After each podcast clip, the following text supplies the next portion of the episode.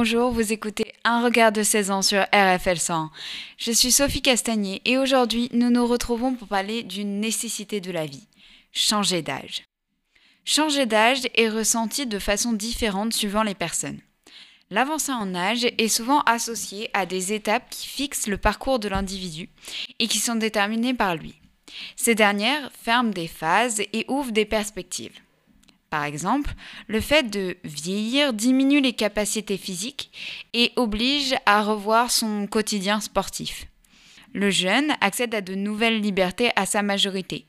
Ces exemples sont classiques. Or, il en émerge de plus personnels tout au long de l'existence. Il me semble que ces étapes sont à la fois des paliers permettant à la personne de prendre du recul, faire un bilan, mais aussi des moments où chacun oriente la suite de son existence. J'identifie quatre grandes catégories de faits générateurs de ces nœuds de vie. Le premier, le plus évident, est le parcours éducatif et professionnel. L'enfant, lorsqu'il apprend à l'école ou auprès de ses parents, gagne en autonomie pour ensuite gérer sa vie d'adulte. Ce qui découle de ce gain d'autonomie, c'est la concrétisation de projets, quand on en a, qui survient à divers âges. J'observe autour de moi, à des âges divers, des jeunes qui sortent d'établissements professionnels avec un métier parce qu'ils sont portés par une passion et parce qu'ils ont envie de construire une vie d'adulte. D'autres entrent au lycée guidés par un but précis comme euh, devenir le plus célèbre reporter du monde, a l'inverse, il y a des adolescents qui, soutenus ou forcés par un environnement familial ou professionnel, avancent dans un cycle d'études sans trop savoir où ils iront. Un peu moins visible, le deuxième moteur est le changement de notre vision du monde. Le cliché veut que l'innocence du regard sur le monde de l'enfant s'atténue et parfois disparaisse et parfois malheureusement disparaissent complètement laissant place à plus de violence, de haine, de tristesse, de stress, en bref, à une vision plus large et plus lucide sur le négatif, mais aussi sur le positif. Selon moi, il est important de modérer ce phénomène d'évolution de notre regard. Il faut s'assurer de garder un peu de notre âme d'enfant qui nous aide à préserver notre enthousiasme. Malgré tout, l'évolution de notre perception et de notre environnement et des événements avec la maturité qu'elle nous offre, influe sur nos décisions et donc notre vie. Par exemple, un adulte, par sa connaissance des choses, peut évaluer les conséquences de ses actes. Ce troisième point n'est pas très connu, ou tout du moins, nous avons du mal à le percevoir et donc l'appréhender. Pourtant, je considère que c'est sur celui-ci que nous devons le plus travailler lors de nos changements d'âge. L'impact du regard des autres sur nous je relève trois modifications du poids de ce regard. Petit, il nous affecte partiellement, il peut blesser sur l'instant, mais l'innocence permet d'oublier la plupart du temps. Les complications surgissent à l'approche de l'adolescence, l'âge ingrat, comme on dit. Les critiques et les compliments produisent chez nous un effet multiplié. Bien sûr, les conséquences présentes et futures varient suivant notre parcours.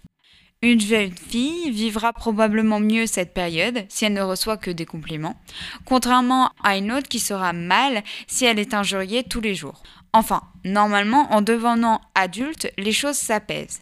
Nous avons appris pour beaucoup à minimiser, ou plutôt gérer, ne pas en faire une affaire personnelle, l'impact de ce regard. Cela grâce au recul sur l'adolescence et sur nos propres actions. J'idéalise un peu ce troisième point. Mon dernier point conduit à un bilan une introspection de notre acceptation de soi. Ce changement et ces étapes animent au fur et à mesure un chemin vers notre idéal physique et mental.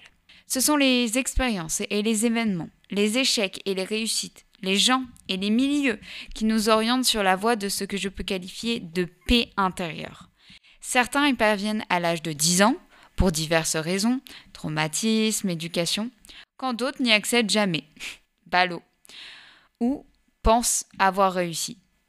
Ainsi, j'ose espérer vous avoir éclairé au travers de la description de ces étapes formatrices.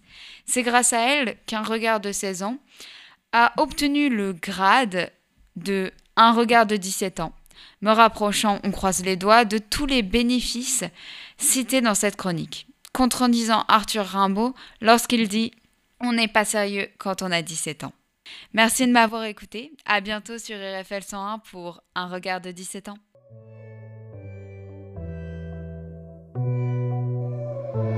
Quand on est petit, on rêve d'être grand. Un jour je serai comme papa, maman. J'irai au travail, j'aurai des enfants. Devenir un grand, c'est dans si longtemps. On dit que si je veux réussir, faut être bonne à l'école. Qu'on ne forge pas son avenir dans la salle de colle. Que l'école ça apprend la vie, mais moi, si je n'en ai pas envie, si je veux faire ma place autrement, personne m'a demandé mon avis. Comment faire si je veux pas grandir, pas grandir? Comment faire pour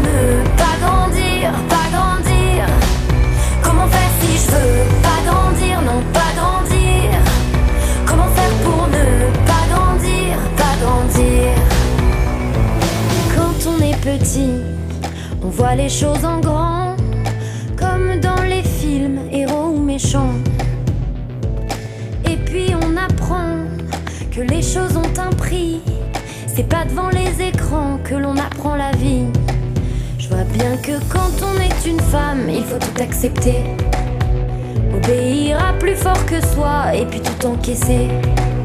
Je veux des amants et pas des maîtres, car moi, je ne veux pas me soumettre. Être une femme, c'est trop compliqué. J'aimerais continuer de rêver. Comment faire si je veux pas grandir, pas grandir?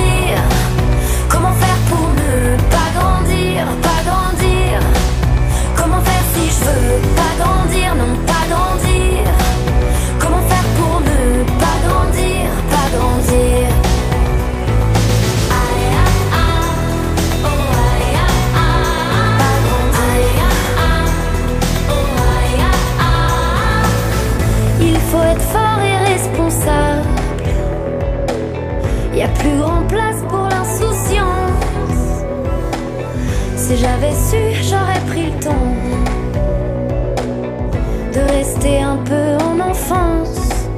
Comment faire si je veux pas grandir, pas grandir? Comment faire pour ne pas grandir, pas grandir? Comment faire si je veux pas grandir, non, pas grandir. Comment faire